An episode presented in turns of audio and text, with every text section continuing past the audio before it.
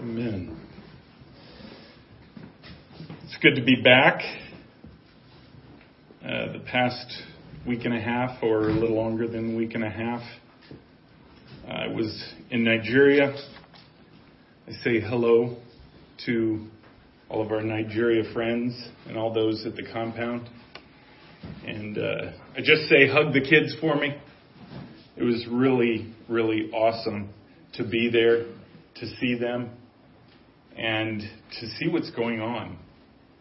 I mean, in just a short time, God has opened up some really amazing things there. He really has. And and one thing that I'll, I'll say this: I was talking to Michael maybe two days before we left, or something like that, or before I left, and uh, um, I said, you know something that we need because this country is all about well, what we call soccer, right? They call it football. I invite them to come over to America and we'll show them what football is. I'm kidding. But what we need is we need to get involved somehow, and and and they do on the compound. They go out and they play play soccer with the kids and stuff like that. And I said, but what? If, I don't know. What if we started a league here? What if, what if we did something to get involved in the community around this soccer that'll just bring out the kids, bring out the parents, bring out everybody? And, and he looked at me and he, he said, you know, that's just amazing. He said, because the Lord had laid that on my heart. And he said, if you look just over there, and, and he pointed, it, it, I, I don't even know how far, because it's there. Now that I see it, I see it every time, but I never saw it before. But there's this huge stadium where they have this civic association of teams that come together and do all this soccer, and they come together all the time. And and I thought, what a perfect, perfect opportunity to get involved. And and so God had already laid that on Michael's heart and already moving forward with things like that. I'm excited for what God is doing there because he's opening doors. I'm excited with Gabe and Maeve about to go there. We were preparing their. We, you guys don't get an actual room, by the way. We we just we we feel you need to learn some things, so we're having a hut built right outside the wall. Okay? No, I'm kidding. No, but we're we're getting ready for them to be able to come. By the way, pray about that because uh, we we still need Yvonne's passport I mean, it's insane. We have not received her passport yet, and we need Maeve's passport. And, and first, you need your social security card, right, with your new name. And what we need to pray is, is that that will come quickly and that we can get her passport quickly. Because I believe we're supposed to go back before the end of September. That, that's, that's what I believe. And, and in going back, now, they would go back uh, to stay, but then there would be many of us that would go back for a trip. And God has some amazing things planned for that trip and that time. And it, it's just keep that in prayer because Satan wants to come against every opportunity that we have there. And in every time that he comes against, what we are seeing is it results in huge failure on his part, in, in literal loss on his part in, in terms of uh, of the movement there. So so keep that in prayer. It was it was so awesome to be there, and the the compound is is really coming along. Um, they're doing such a great job. We we actually bought our first. Uh, it's not really a motorcycle. I, I call it a tricycle because it's a it's a motorcycle with this dump cart looking thing on the back. And we've been wanting to get one for a long time because some of the roads there are, are not so good on some of the vehicles. That's why we shipped out that truck. By the way, having that truck out there, it, for those of you who are familiar with what truck I'm talking about, what a joy. I mean, we had been trying to ship that out there for so long, and it's finally there, and I mean, I, I want to say in the first couple days we pulled out two vehicles. uh, because it's heavy rainy season there. We had some people come and buy, buy some block from us and got their truck stuck. And so we hooked up the winch and we pulled them out and it was awesome. And people are starting to notice our involvement there in the community. So, so keep that in prayer. It, uh, it, it really is going to ramp up very quickly what God is doing. And I did have a chance to talk with the governor. We met for a while. Uh, me, him, uh, Michael, and the chief of staff. The Lord did give me a word.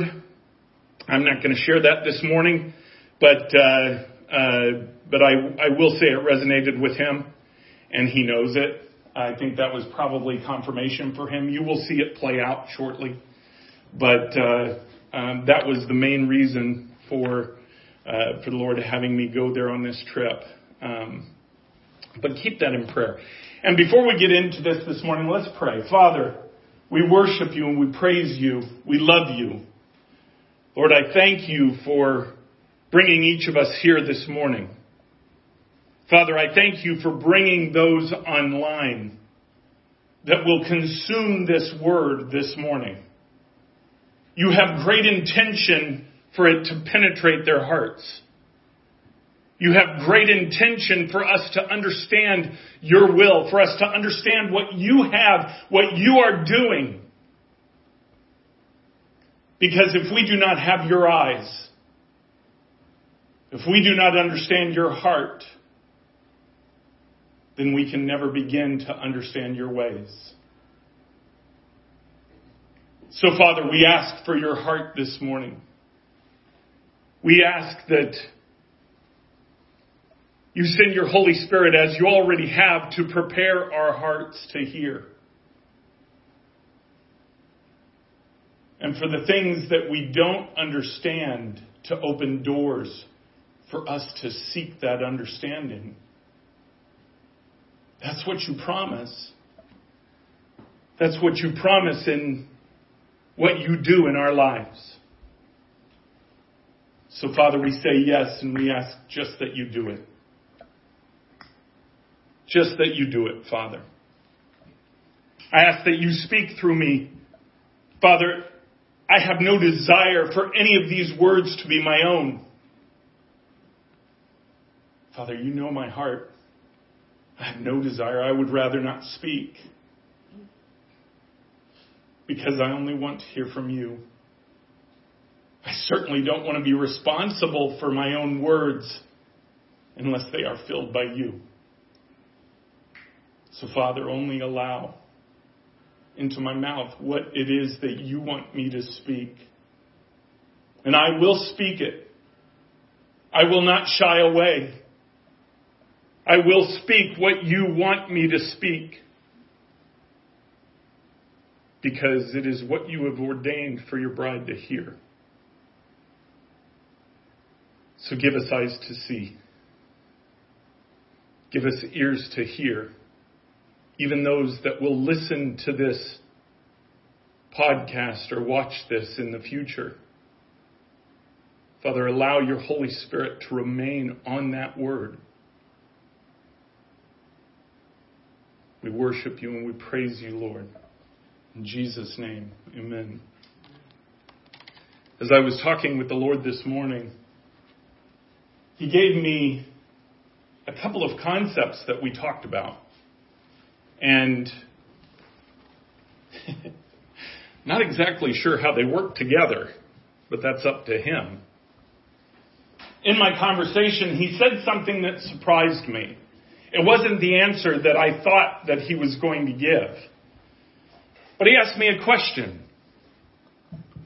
He said, Do you know which gift is the hardest to yield? Do you know which gift is the hardest to steward? Do you know which gift of the Spirit is the hardest, the most difficult to maintain with me in control, being God in control? And I started to think about it. And I thought, well, healing maybe, maybe miracles, because that's not quite as clearly defined. Maybe tongues, because those can go rampant if, if you're not walking in purity? No, no, you know what? It's got to be prophecy because Paul said in all three, three circumstances, in all three lists of the giftings, to pursue that and pursue it with all that you have. So, so Lord, my answer is prophecy. Eh, wrong. He didn't give me a second guess. He just told me. It's mercy. That surprised me. That floored me. And I said, why? Why is mercy the hardest to, to steward? He said, because mercy by its nature requires you to look for, through a certain lens for it to be Him. See, to have this gift of mercy, to understand mercy, you have to be able to look through His lens. Because if you can't, then there's a large part of the Word of God that you cannot explain. There is a large part of the Word of God that you have to just kind of close up and pretend that it didn't exist. Or perhaps what you do is you say, we're under, under a new covenant now, and that doesn't matter. See, that's how God used to operate under the law. And he doesn't operate that way any longer under grace. You couldn't be more wrong if that's what you believe. First of all, the Bible says all scripture, all scripture is given by the inspiration of God. It is God breathed. All scripture. That means even the scripture where God pushes forward his justice, his judgment. Now see, if you're looking through the wrong lens of what mercy is, it's easy to look at that and say that's not God. God would never blank. Oh, be careful of that statement. Be careful of that statement. God would never blank. Or God would never have me blank. All of us have gone through that. Alex has given a testimony about that many times about God would never send me to Africa. How'd that work out for you? And she's going in September. You can't say God would never. What you can say is what He says He would never do. He said, I will never leave you nor forsake you. He said, I will never lie because God cannot lie. God cannot sin. So in those circumstances, you could, you could say, God would never. God would never lie to me. God would never sin. God would never leave me or forsake me. Now, by the way, that doesn't mean that I don't do my best to push him out. even under false circumstances. Even not realizing that I'm pushing him out, but yet by sin, I am pushing him out. So this idea of mercy being one of the gifts that is the hardest to steward is really something that I, I'm going to give a little invitation here. And, and I haven't even talked to Alexis about this, but, well, I'm talking to you now. I, I think, I think God wants to kind of flush this out a little bit at the gifts meeting this coming Saturday. I want to encourage you to come to this gifts meeting. Because I think what he has for this gifts meeting will be really important to hear. Flushing out this idea of the lens that we see mercy through. Because if we don't get this, guys, if the bride doesn't get this, it's going to be a difficult road for her. And for many it will be. Because if you look through the lens of your own levels of what you think is right and wrong, of what you think should be done and should not be done, you're going to go wrong every time. Every single time. If you look through the lens of somebody else, if you look through my lens, you take a great risk, by the way. Let me, let me make something clear here. For all of you online, uh, you guys here know this, but for all of you on, online, I am not trying to convince you to believe anything I believe. Forgive me for my callousness, but I really could care less. That's not my job. My job is to speak it. That's the only job the Lord gave me was to speak it. It is on you as you listen. It is on you to prove it out. Acts 17:11. Be as the Bereans. Prove it out. Take it before the Lord. But here's a problem. If you do not have relationship with the Lord, and I'm not talking about salvation. I'm not talking about justification of sin because you invited Jesus Christ into your heart. That's just the beginning. If you don't have relationship with Him where you can go and you can hear His voice, then you're going to have some trouble. You need His lens. That's why we talk about it every single week about relationship with Him. I'm not trying to build relationship between you and I so you could just believe me and we'll all be okay. At some point, I won't be here. If you're relying on me, you're making a mistake. At some point, whoever you are relying on as a human being, if your lens of belief is through them, you're making a mistake. It doesn't mean you can't learn from them because you do and you need to. And we come together in times like this to hear from the Lord. And we do hear from the Lord, but that doesn't take away your responsibility of taking it before the Lord yourself. Because He'll never lie. The difficult part is discernment. Because, see, the enemy will lie. The enemy will portray himself as a spirit of light. And when he gets into our paradigm of mercy, he wreaks havoc in the bride. He tears it apart. God's justice will bring that to bear. It is. He is bringing that to bear. Because we are in a time where He will allow that no longer. I'm going to turn somewhere. Turn to Luke chapter 4.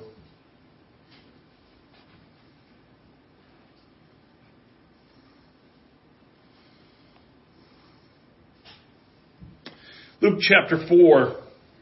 We're going to start at uh, verse 16. This is, this is just after, in Luke's version of the gospel, this is just after Jesus had been baptized and then went through the testing in the wilderness.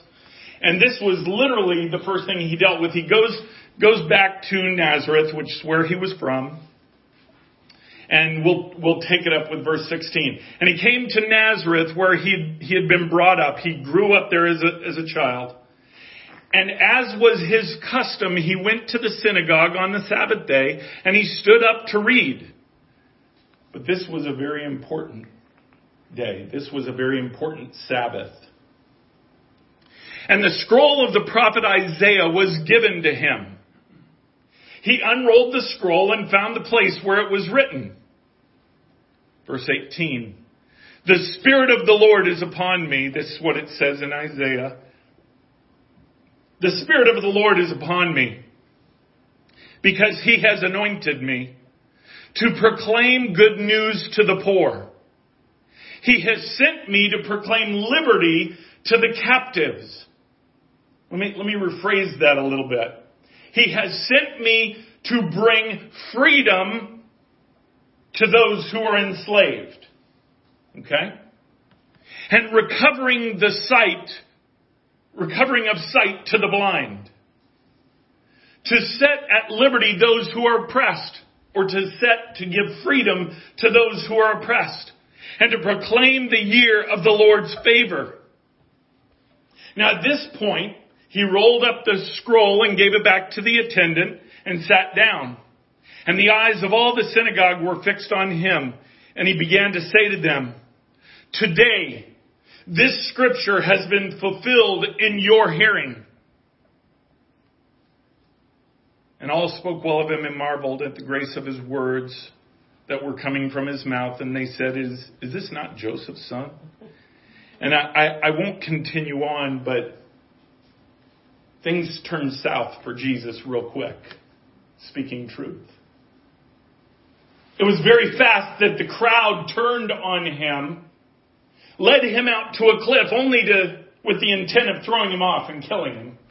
And I love it because Jesus just went away. I mean, how awesome. How awesome. Can you imagine? It, it, said in verse 30, but passing through their midst, he went away. I mean, and these were people that they knew who he was. He grew up with them, so it's not like the, the crowd didn't really recognize him as he walked through to get away. Oh, I hope they don't see me. No, it was much like when Peter was taken from the, from, from the guards in prison, where he was miraculously taken of the Holy Spirit and they didn't see it. That's what happened here. But Jesus made a profound statement. He took the law, he took the Word of God, and he said, Today this is fulfilled in your ears. Literally proclaiming to be the Son of God. If you go back, and we'll turn there here in a second, but if you, if you go to Isaiah where that was written, it was that that was speaking of the Messiah, of the coming one. And he said literally, and this is why, why it upset them so much. He said, literally, today this is fulfilled. But something extraordinary was already at play. And I, w- I want you to go there. Turn to Isaiah chapter 61. This is, and this can sound familiar because it's what Jesus just read.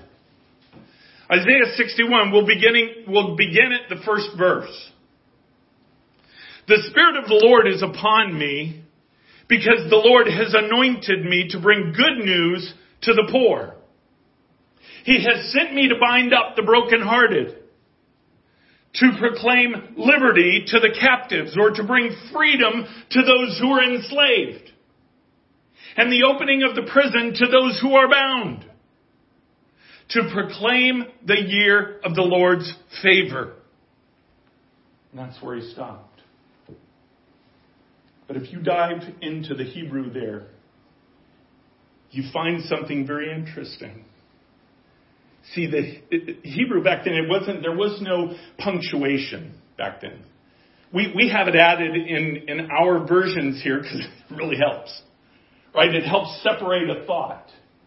In, in original Hebrew, they didn't have punctuation and so, so they separated a thought by that thought itself.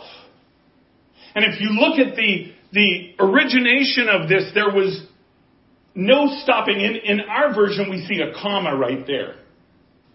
And, and that's, that's accurate because the thought did not stop when Isaiah wrote it down. But yet Jesus stopped it at that point, which is interesting. Doesn't that kind of put in your mind why? Why didn't he read the whole thing? I'm going to tell you what I think about this. Because the next part, the second half of verse 2 says this, and the day of vengeance of our God to comfort all who mourn.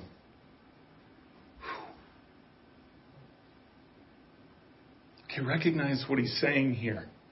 At his time when he came, he said, today this is filled this is fulfilled in this time, in your ears. This prophecy was fulfilled. It is done. It is finished. It is a, it is brought before you and you are held accountable for it. But the piece that he did not say was fulfilled was yet for another time. That's why he stopped.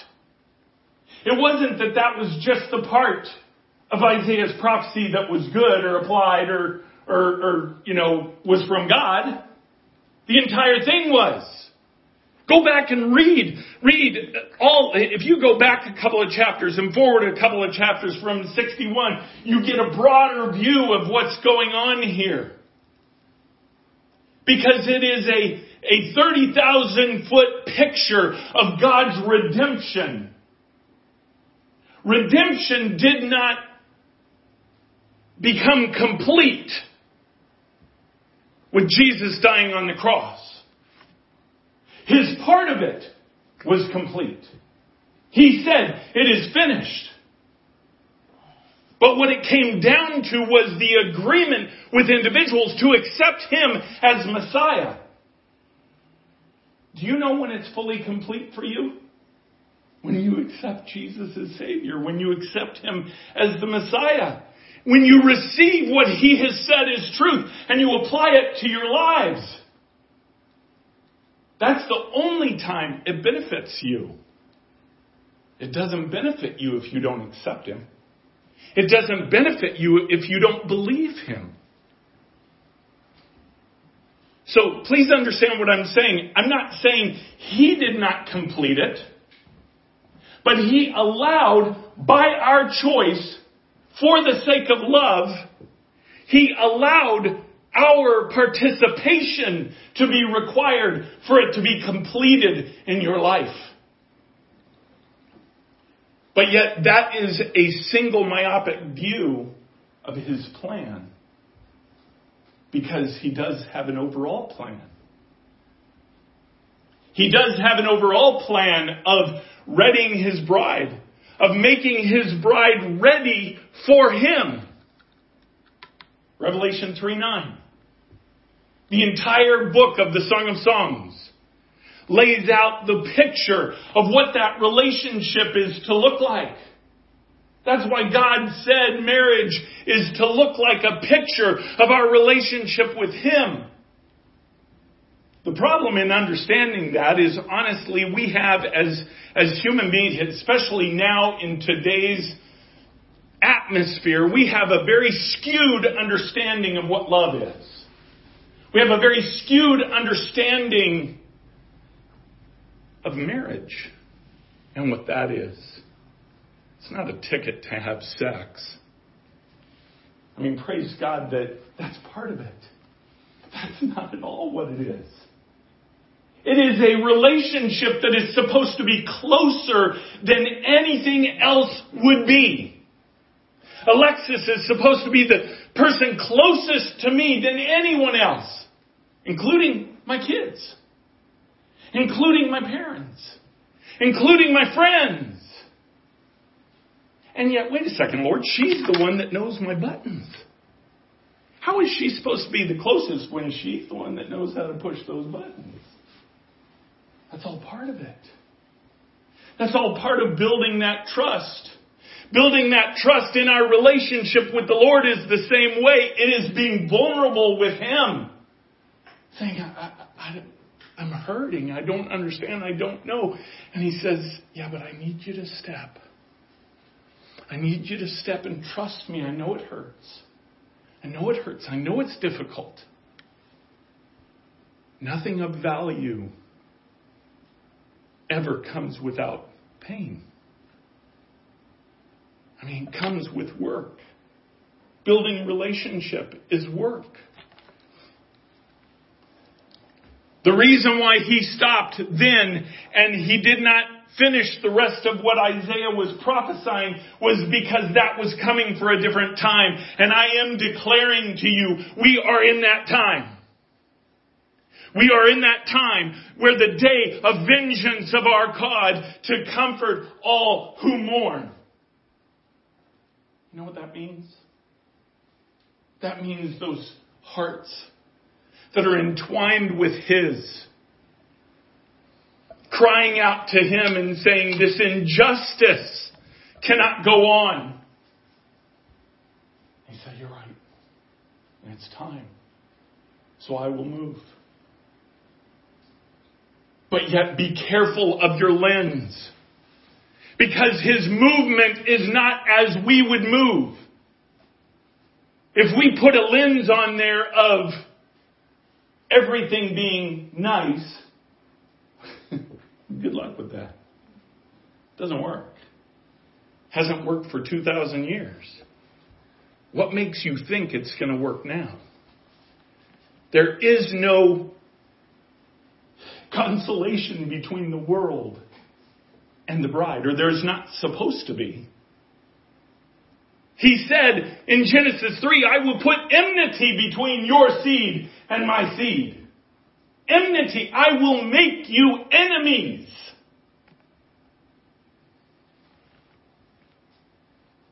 But then later he said, love your enemy.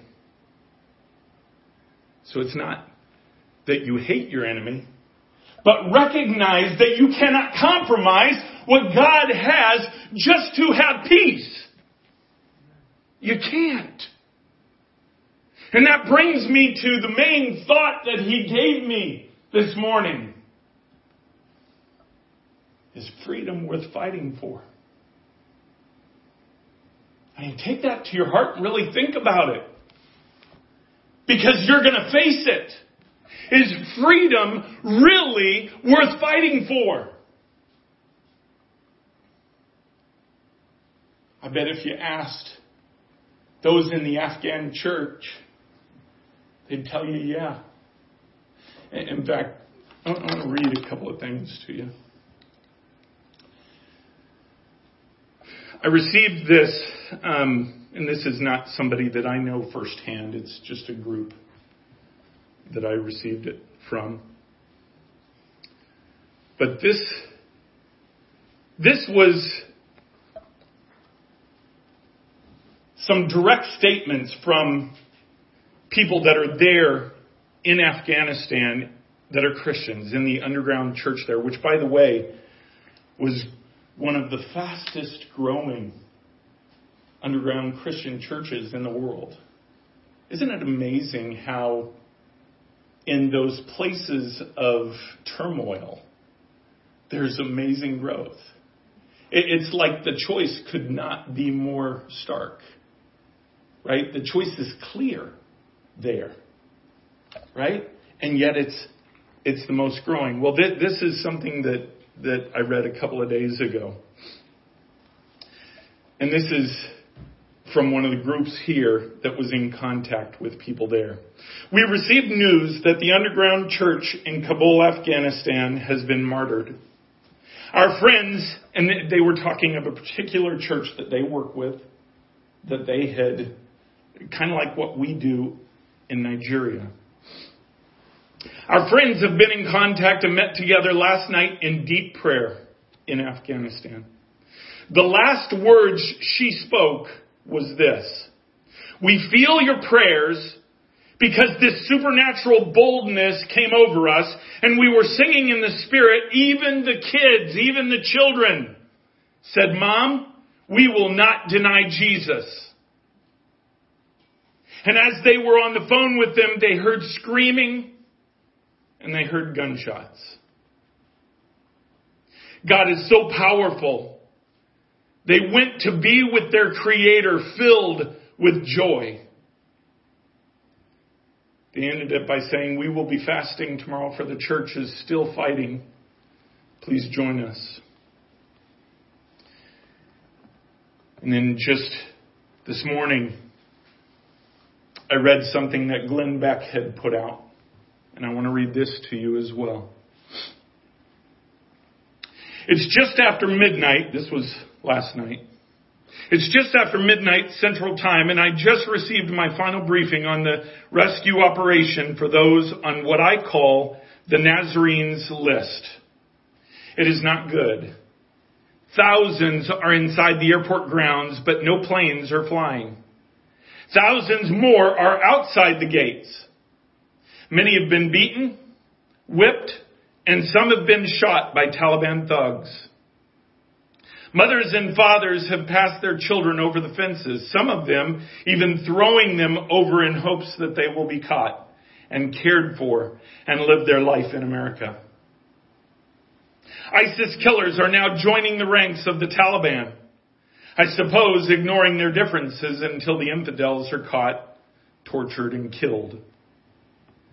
They have the names, the names we have. Those who converted to Christianity. I have personally heard from some that are in hiding. They are not afraid to die, but they want their children to live and live free. Our brave teams are in grave danger. Our pilots are in grave danger the minute the airspace opens up. It is chaos on the ground and no sign it, it is going to get better anytime soon. In fact, as we get closer to the 31st deadline, the worse it will get. Tens of thousands still need to get out. The resources are there. Courage of all is on a dramatic rise. The will is strong, but chaos and evil have been waiting for this moment. We need the Lord to help. I would ask humbly that today, Sunday, or Monday, you would fast and pray. Beg God to forgive our sins as individuals and as a nation. Ask Him for the sake of others that He would part the skies and open the path to safety. That He would blind the Taliban so the good may operate without detection. It will take divine providence and true miracles to save even a fraction of these people who have done no wrong.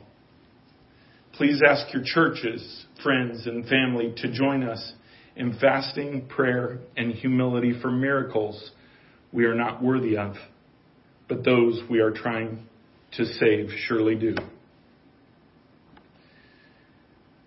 If you ask the church in Afghanistan if freedom is worth fighting for, that's what they'll tell you. Do you think if Stephen was asked if freedom was worth fighting for, what do you think he would have said? Stephen, who was stoned to death. And, and it was approved by, by Paul, or at that time Saul. He was stoned to death, and yet he saw the glory of the Lord, and the glory of the Lord shone on his face. And the testimony to this day lives. So, was it worth the price he paid for freedom? Yeah. See, the thing is, freedom is not something that you can place human value on. If you don't look at freedom through the proper lens, then it's just going to confuse you. If you think freedom is about an ease of life. Or to not be beaten, to not be killed, to not have trouble. Then you've got the wrong lens of what that freedom is and what it costs. But as I said before, that second part of what Isaiah had prophesied is now ringing in our ears, and it is for today. Because God has heard the cries of His children. And those cries, by the way, are not, come and help me. I mean, we, we all desire that. That's what the Church of Afghanistan wants. Certainly. They don't want to go through what they're going through. But what they want more than anything, as was evidenced in what I read, is God's pleasure. God's love. It filled them with joy in the face of death. Oh man, I, all my life. I've grown up and, and heard story, heard preachers preach about this sort of thing, and it never really hits home because we've never had to face this on our soil. I'm here to tell you we will. The Lord has said it. It is coming. We will face this on this soil. Because this is a final stand of the enemy. It's not because the enemy is growing stronger. Please understand that. God is fully in control of this. This is His justice, which justice and mercy do not oppose. You don't have one or the other. His perfect justice goes with His perfect mercy. Because what is His lens of mercy? It's what draws the bride to His Son. It's what draws us in relationship to Jesus Christ. That is what it is. So the day of vengeance of our God is coming to comfort all who mourn. And, and, and by the way, if, if you don't believe that, I mean, the Lord has been telling us this for a long, long time. I, I remember, I think it's almost three years ago now. Coming up in September, is it two years? I, I can't remember. When was, uh, when was, did COVID hit? Was that last year or the year before? March of 2020. Okay. 2019 October. October. I don't do so well with time. Okay, so two years ago, September, the Lord had told us this is all coming. He reaffirmed it again March of that, that next year. This is all coming. Don't be surprised. This is coming. Don't be surprised what is coming to your soil. Don't be surprised. And above all, don't be afraid. This is God's mercy. This is His justice. His mercy is that the bride has cried out, this remnant has cried out for intimacy with Him. And part of that is the stewardship of this earth that we have been placed in charge of, that Adam gave away. He wants us to steward that. That's why when we cry out to Him of these injustices, He will act. But understand, He will act in a way that is purified justice on His end. It's not just to relieve pain. It's not just to make someone feel better about something. It is always to draw him closer to us. That's why each of us have a choice. When these things start to happen, and, and by the way, you can't go somewhere to get away from it. You, you, I mean, good luck with that. You know, I, I might suggest, I don't know, maybe North Pole or something. See if you could stay with Santa. Maybe it's too cold for Satan to go up there and work. I don't know. There's no place on this earth that you will be able to run and not face the decisions that God places before you because you are the prize. You are what He wants. And the bride has cried out for the stewardship of this earth, and He's going to give it to her. He is going to give it to her. This is the process. The process of judgment always comes to the church first. That's what he said in his word. His justice comes to the church first. Why? Because he works from a platform of purity. Just like you have to work from a platform of purity in your life. You cannot walk outside of purity and then expect God to be intimate with you. You can't do it. It doesn't work. That's why if you're doing that, your lens has to change.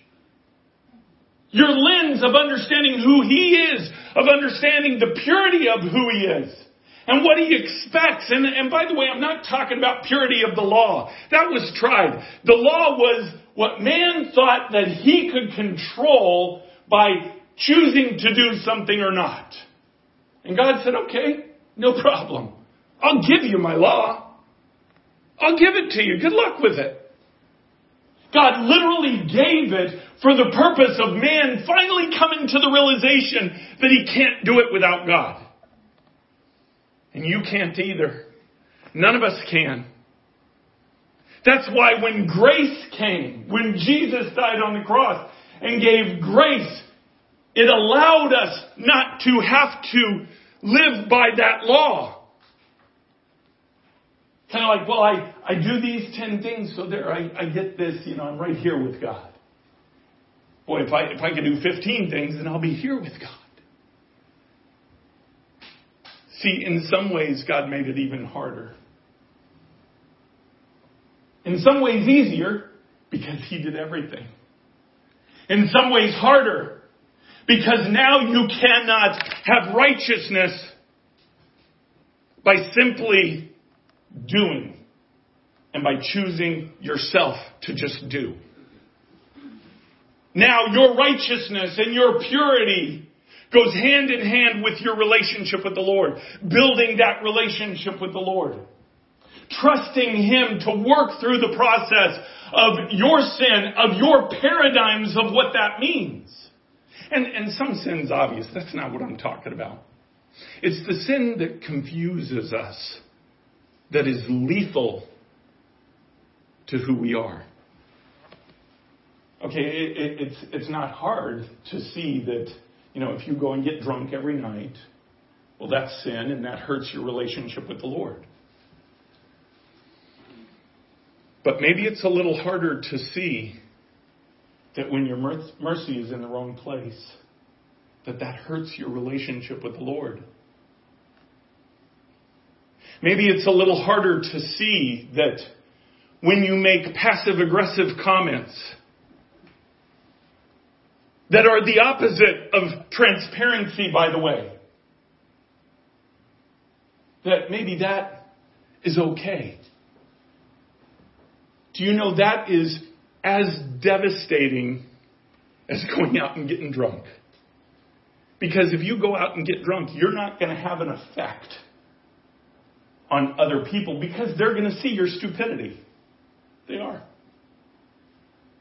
But when you have a voice and you start to see things through the wrong lens, you see them out of a lens of selfishness in that mercy. And then you start with just little passive aggressive statements. You lead people and you lead them astray. And understand that there is a payment for that. Especially in the time in which we're in. You know, it's not only a teacher who is responsible for what they teach. We're all responsible for our effectiveness to other people.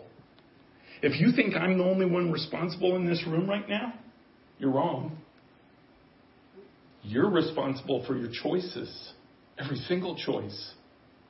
You're responsible between you and the Lord to know His lens and to know what to take in. Well, yeah, but God would never.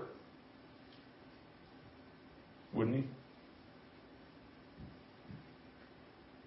God would never bring civil war to this country, but yet He's going to.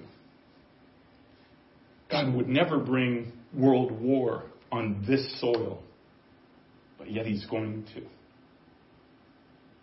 In fact, the culmination of what will happen in the final destruction of the enemy will happen on this soil. In fact, this coast. You don't have to believe me. Just jot it down somewhere. Because when it happens, you'll know it was from the Lord. Don't question his methods of readying the bride. Go through the process of understanding them. Go through the process of why transparency is so important to him. And, and how, by the way, do we learn? If, let, let's just say this. let's say it was five years ago now, okay, and or or even you know whatever, back with George Bush, when the deep state was so thick and heavy, and we none of us knew about it, right? We didn't even know he was part of it, in my opinion. Check that one off. Allegedly. Allegedly, yeah.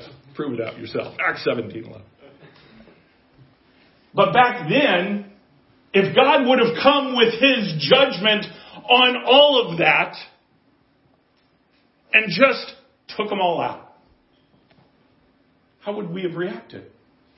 How would we have understood that to be? We wouldn't have. Because there was no transparency in what was going on. So see, when God heard the cries, and, and, God's reaction right now, I really look at it two different ways. Because God's reaction, in one part, it's because it's the time, right? You know, we, we know that there is a time frame for man. We know the Bible says there is a time of the Gentiles. And, and at some point, that time is complete, right? So there is time involved. So, so in one in one way, it fits into that timeline. But I think that's the smaller of the two. I think the bigger of the two is God has been hearing the cries of his remnant. God has been hearing the cries of those who have relationship with him and said, Lord, Lord, when, when, when, when, just like David cried, why, why, why do, do my enemies triumph over me? When, when you are in me, so they're triumphing over you. Why? Why, Lord?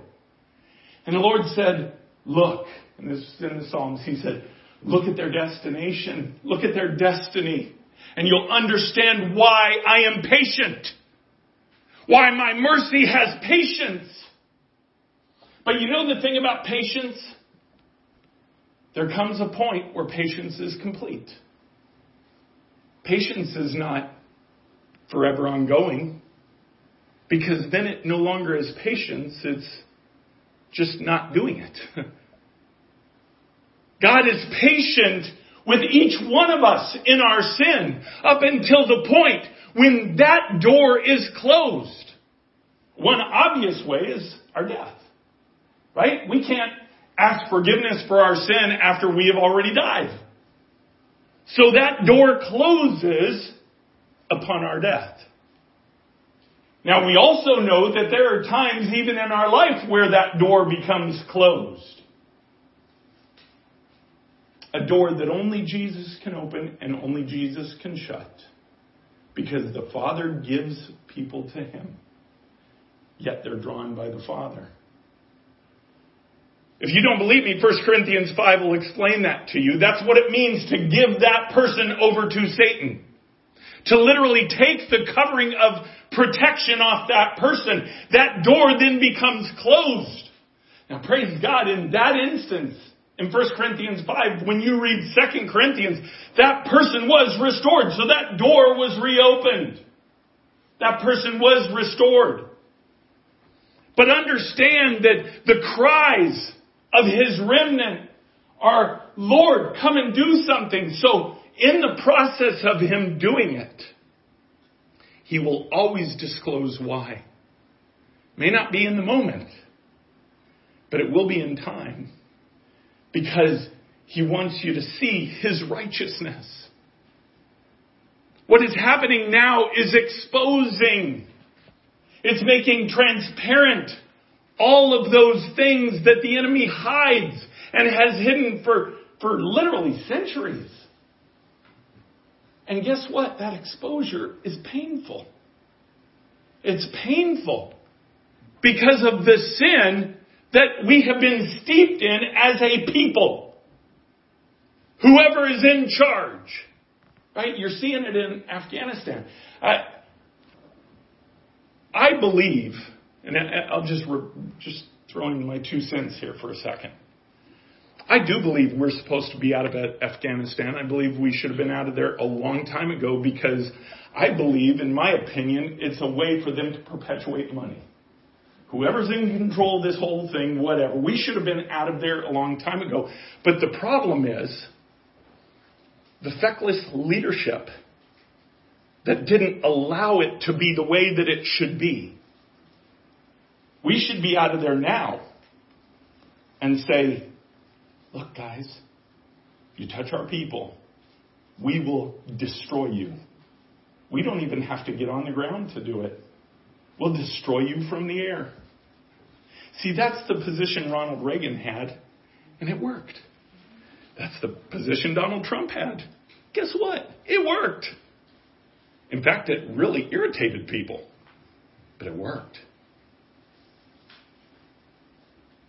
We don't have to manipulate other countries to produce the right thing. If we just do what's right ourselves and show that position of power of the Lord working through us, trust me, the Lord will do it. He will keep them in line.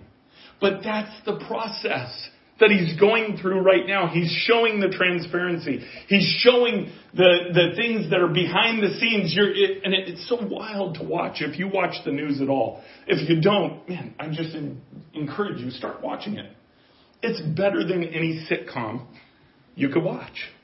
I mean, now we're starting to see all these people that, that thought you know, Biden and Kamala were gods or whatever they were, and, and now they're starting to turn on them.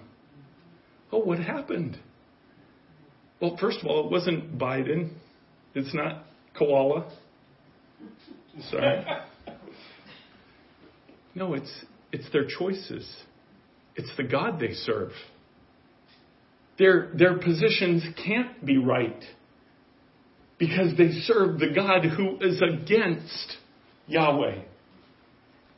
God is showing that. So will you stand? Will you stand in that? Is freedom worth that fight? Freedom in this country, is it worth it? You're going to be asked that. You're going to face that. What will your response be? But do you know, in all candor, in all truth, that's the less important. Less important than the next one is your own freedom valued to you? Is it worth fighting for? Your own freedom in Christ. Freedom from sin. Freedom from the bondage that sin brings.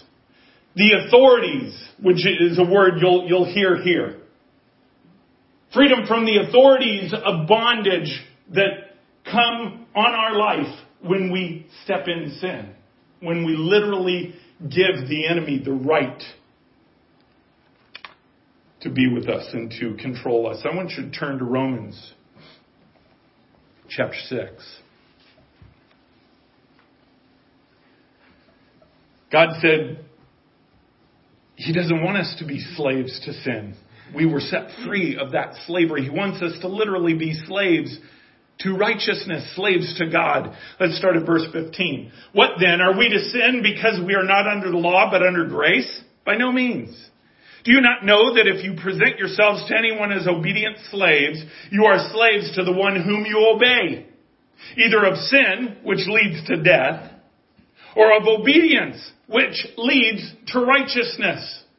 And, and you know what? I, I'm gonna, I'm gonna put a little slash in there and I'm going to add a word that has part of the meaning of that word righteousness.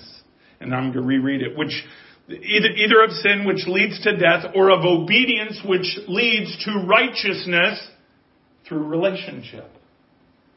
That's where righteousness comes from. In that intimate walk with the Lord. If you don't believe me, go ask David. Go read the Psalms. Go read about his life. I mean, a man who went through exorbitant sin and paid a price for it and yet found favor in God's eyes and intimacy with him in relationship. Verse 17. But thanks be to God that you who were once slaves of sin have become obedient from the heart to the standard of teaching to which you were committed. And having been set free from sin, have become slaves of righteousness. I am speaking in human terms because of your natural limitations. In other words, he's saying, I'm, I'm saying it in these terms so you can understand what I'm saying. For just as you once presented your members as slaves to impurity and to lawlessness, leading to more lawlessness, so now present your members as slaves to righteousness, leading to sanctification. That word sanctification there means relationships. Relationship. It means that interpersonal relationship that you build with God. That is our sanctification. For when you, verse 20, for, for when you were slaves of sin, you were free in regard to righteousness. But what fruit were you getting in that time from the things of which you are now ashamed? For the end of those things is death.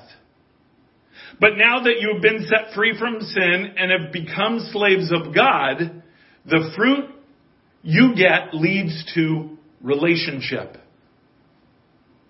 And its end, eternal life. For the wages of sin is death, but the free gift of God is eternal life in Jesus Christ our Lord. He's saying here that we do not have to be a slave to sin. In fact, He doesn't want us to be a slave to sin. That's what Jesus paid for. But our choice is not a middle of the road choice. We are either slaves to sin or we are a slave to God. We either give everything to Him, or when we hold back, don't think you're just holding back for yourself. Anything you hold back from God, you are giving to the enemy. Flat out. That's truth. Anything that you don't give to God, don't think you're holding it for yourself. You are giving it to, to the enemy. You're making a choice between one and the other. And when he came, when Jesus came and freed us from that sin, it wasn't just what he did. Because I could stand here and, you know, let, let's say, let's say that I'm steeped in sin. Let's say that I'm an alcoholic or a drug user, or I lie, I, I steal and whatever. I'm just steeped in sin. Well, yeah, but Jesus, I'm saved and, and, you know, you came and paid for all that. So really, this is on you. I mean, you, you said it is finished and you did everything you needed to do. And don't forget that because of love, He gave you choice. He's never going to force you to choose Him. Ever. He wants you to choose Him. That's what love is. And so often we don't. We'll choose Him in the broader scale, but when it comes down to the little things that we want to control in our own lives, we don't choose Him. We choose to stay as slaves to that sin. And I'm not saying that, that, well, you could just be, be, you know, make this choice and all of a sudden be sinless and you, you will never sin again. No, as long as we are in these fallen bodies, then there is an influence that will come against us, temptations that will come against us. That's why it's a fight every day. That's why the relationship with the Lord isn't required for just a single choice. Yeah, God, I'm good. I want relationship with you. Now I'm just good until I die. No, it's a, it's a daily thing. It's a daily fight. It's a daily requirement to press in. It's a daily requirement to build relationship. I mean, how would that have been if if when Alexis and I got married, I said, I said, awesome, okay, we're married now, we have this bond and everything. Good luck. You know, we, we now have this name together. And that's awesome. I'm, I'm just so excited about it. Just great to have you on board. First of all, I would have got slapped so hard. That wouldn't mean anything. No, what meant something is that every day we spend time together. We build that relationship. And over, we're coming up on 33 years in November. In this 33 years, there's been an ebb and flow. There have been times when I was so busy with business that I let that lack. That I let, at that time Yvonne wasn't around, but I let, I let my relationship with Brooke lack because I was so intertwined with business, so focused on that. And you know what? When we do that, our life suffers. But not just our life, the lives we touch.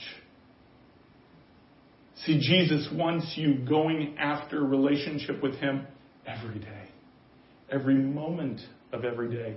There is not a thing that you need to do in your in your day that He does not want you to be a part of, or that He doesn't want to be a part of with you. He doesn't want you holding back and categorizing something that you just kind of keep for yourself. There's nothing that's supposed to be kept for yourself. It's supposed to be you and Him. Now, there might be things that I have for myself that Alexis isn't part of, right? I mean, as much as I wish she would enjoy going four wheeling or skiing or, you know, fishing or hunting or something like that, that's something I can say is for myself. But if I don't get, include God in that, I'm making a mistake. Because, see, I can't hold things back just for Mimi without including God there. And, and I'll tell you, for, for those of you who, who may be wondering in your mind, how do you build toward this righteousness? I, I, I had all the same issues that, that many of you do, or many of you have. And how I found, I can only tell you how I did it. When, when you walk with the idea of building relationship with the Lord and you are striving to learn His voice, building relationship with Him, knowing Him, knowing His Word. Oh man, I'll tell you what built in me was this feeling that I don't want to let Him down. I could just picture His face if I let Him down. And, and not that the motivation is, is just Him accepting me or not accepting me, He always will accept me. But don't think He isn't hurt by our sin. you're, foolish if you think that. Well, He's God. He's, he's a big boy. He can handle it. Oh, man. I, I never understood until I became a pastor what it was like to have people turn on you and say things about you whom you love, your own family, people closest to you. I can only imagine how Jesus felt going back to Nazareth. I mean, these weren't strangers, these were people that knew him. It wasn't just that he started teaching in the synagogue and, and like God came over him. And no, he was God from birth. He grew up speaking in the synagogues. In fact, at 12 years old, they left him in Jerusalem by accident because he was speaking in a synagogue.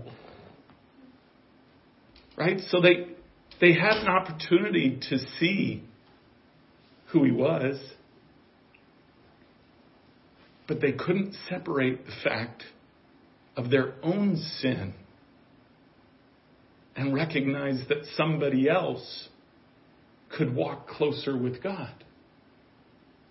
Don't make that mistake. Don't make that mistake. It is all, it is offered to all of us. That's what Jesus paid for. This relationship is offered to every single one of you as much as it is to me. And don't think for a moment that when we choose things that hurt God, don't think for a moment that it doesn't hurt Him. I mean, you could read his reactions. How about when Israel, you know, after all he had done, taken him out of Egypt? And, and by the way, there's so much to that. Man, go peel back the layers. It's not just on the surface level that you're reading. There was extreme betrayal. When he did all that for them, Moses went up to literally receive the law. And they turned and they started to worship a God that they had fashioned by their own hands. Look at God's reaction to that. Don't tell me it doesn't hurt him. It does. It hurts him. It makes him angry. That's what we call righteous indignation. Okay, and that is the cool Christian way of saying it's okay for God. But the truth is, it was righteous. Because when God gets angry and he literally wanted to kill them all, he said to Moses, You know what, dude? I'm going to get rid of them. We're just going to start over with you. You know, and Moses is like, Oh, wait a second. I'm 80 years old here. Right? And God persuaded the Lord. Now, did the Lord know that he was going to change him? Of course he did. He knew the end from the beginning. You could look at that all as a test for Moses. You could look at whatever. I don't care. But the truth is, God was angry. That is the truth because he said it himself.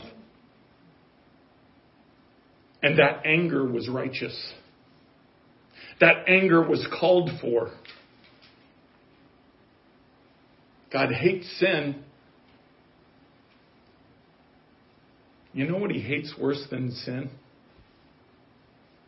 When sin destroys those who love him and he loves. I'll tell you, I don't understand the patience of the Lord. I'm thankful for it. I don't understand the patience. See, this was available to happen 2,000 years ago when Jesus paid for it. It's been paid for. What we are going through now, in this transparency, in this switch, in the reading of the bride, that was available 2,000 years ago. Imagine the patience of the Father waiting. You know, I, I, I, don't know his timeline, but maybe, maybe he had a gap of time that, okay, by this time, whether they call me or not, it's going to happen. I don't know. Because he does have a timeline. All I know is we're there. Now, could we have a few more years left? I don't know. I don't care. Man, man, pray. I, I don't want a day left. I want him to come with his justice, come with his righteousness now. Why? Because the world will be better. Those who hate him will be happier. How's that for love? How's that for love? I don't want them to suffer. If they don't choose Jesus, that's their choice. But you know what? By choosing Jesus and being placed in leadership, it could be better for them. That's what God says. And that's what will happen. And the bride needs to get the stick out of there, you know where. And trust Him. Trust Him. Not get bogged down by the crap that affects us every day in these emotional things. Keep your eye on what God wants you to look at. Keep your eye focused on Him. Your choice is focused on Him. And He will bring this change. He will. You're starting to see it. You see it in the sacrifice of this Afghani church. You're going to see it in the sacrifice all over. We see it in the sacrifice of the Nigerian Christians. By the way, it happens there. It happens almost every day there. But yet the world doesn't know it. We do because we see it. We hear about it. It happens all around us there. Don't be blinded to the fact that this hasn't happened all along. It has. That's been the travesty. God wants to free us from that, even free the world from that, placing the bride, which is really his son, in charge. Alexis, come on up.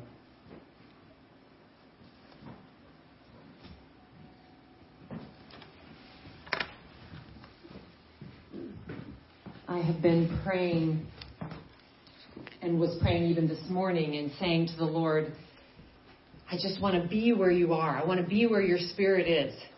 And part of choosing him and seeing things through his lens is seeing his thoughts that are different than ours. And the Lord just was reminding me of Isaiah 55, 8, and 9, that his thoughts and his ways are not ours.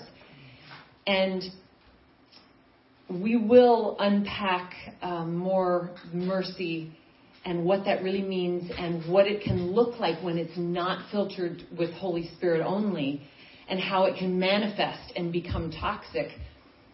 But uh, let me just say this before we close in prayer. Um, when you choose the Lord in surrender and you want His ways and you want Him to move in His power and sovereignty and to unfold His will being done on earth as it's been planned in heaven, it's it's really a lens of Lord, what are you breathing on? That's what I want to see.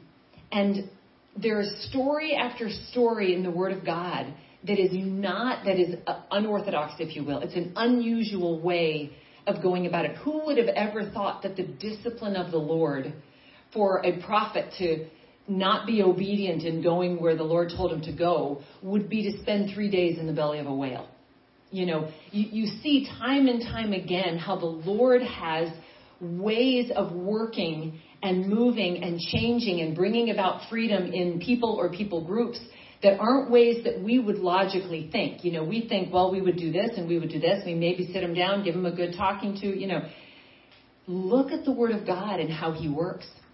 The, the most controversial thing in our recent history, real recent history, is being able to see that, like in Isaiah 45, Cyrus though he did not know me, would actually be used of God to bring about freedom and a change in this nation through our modern day one, Donald Trump.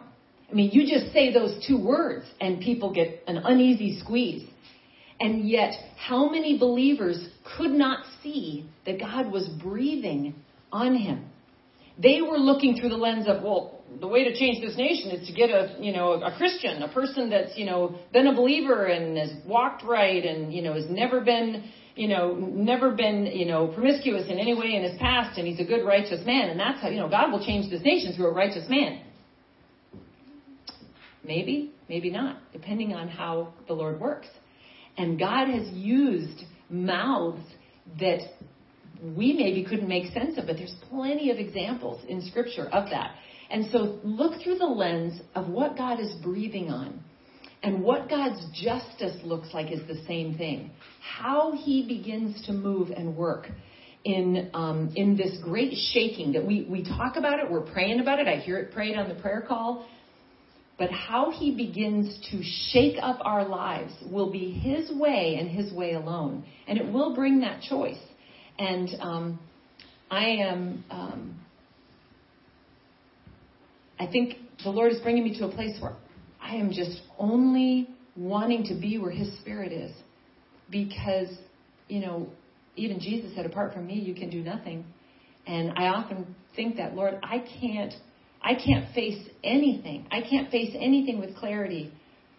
But I can do all things through Christ who strengthens me. I can stand and discern and walk and face opposition or, or um, the oppression of mandates or the you know the the rise of various evils around us i can face things in the right way when when your spirit is within me. That's what we need. So focus only on him and choose him. And um, and then the gifts of the spirit if you have been given the gift of mercy in a powerful way the gifts of the spirit will flow through you with purity. But when we when we just extract them and kind of work them and allow our emotions and different things to to infiltrate those, they end up going awry and, and it messes things up. So this is such an important word. Um, I pray that you believe today that freedom is worth fighting for, for yourself and for those who you are interceding for. because we are interceding for a lot of people right now. A lot of our loved ones, our uh, our neighbors, our friends, you know, uh, levels of authority in this nation for the wake, the great wake up. There's there's a lot of people that uh, you look around and you're like, has everybody gone mad? Has everybody gone crazy? You know, we're praying to intercede for a lot of people to wake up, and the waking up isn't just wake up to become logical. That isn't a waking up. The waking up is to see that there is a God and a God lens that is the only lens that will help us to navigate through these times in which we're living. So that is what we, we pray for. But let's just close in prayer. Father God, I thank you. Thank you, God, so much that you are God alone. And that you have said to us that when we seek you, we will find you. You said, ask and we'll receive. Knock, the door will be opened. Seek and we'll find. God, I thank you. I thank you, God, that there are, there are many things that you have given us in promises. And Father, we just stand today on your love and the promise that you will never leave us or forsake us. That you will give us the Holy Spirit when we ask of it, Lord. You will not give us a scorpion, a snake, or a stone. The three things that will damage us, that will harm us. But God, when we seek you, you will not then give us deception. You will give us your Holy Spirit. And I thank you for that, God. I thank you, God, that our dependency on you is what will help us to see what you are doing. So, God, I pray in agreement with your ways. I pray in agreement with your ways that are higher than mine, which means I won't understand all of them.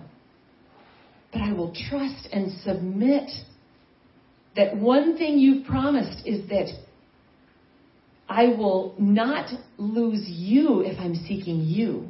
And that is what I can trust in. In these times when we, we just, there's so much we don't understand. But God, you've shown us, you've shown us, God, that you will direct our paths if we lean on you and trust in you and not lean on our own understanding, which is where mercy goes so awry is when we look through our own lens of emotion, our own lens of what we think we're supposed to have from you. God, let us see truth through your spirit. And I just pray, God, the great awakening. God, I know it's already beginning, God. People are beginning to wake up. But in some in some places and pockets and lives, the squeeze is still needed for the clarity. And that is why we will see more of what has been laid out so clearly in Scripture of these perilous times that are upon us. But God, I thank you.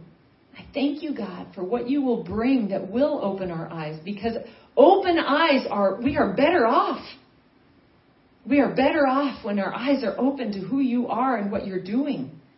That is the victory walk. That is where we are more than conquerors that nothing will separate us from your love, that if you are for us, who can be against us?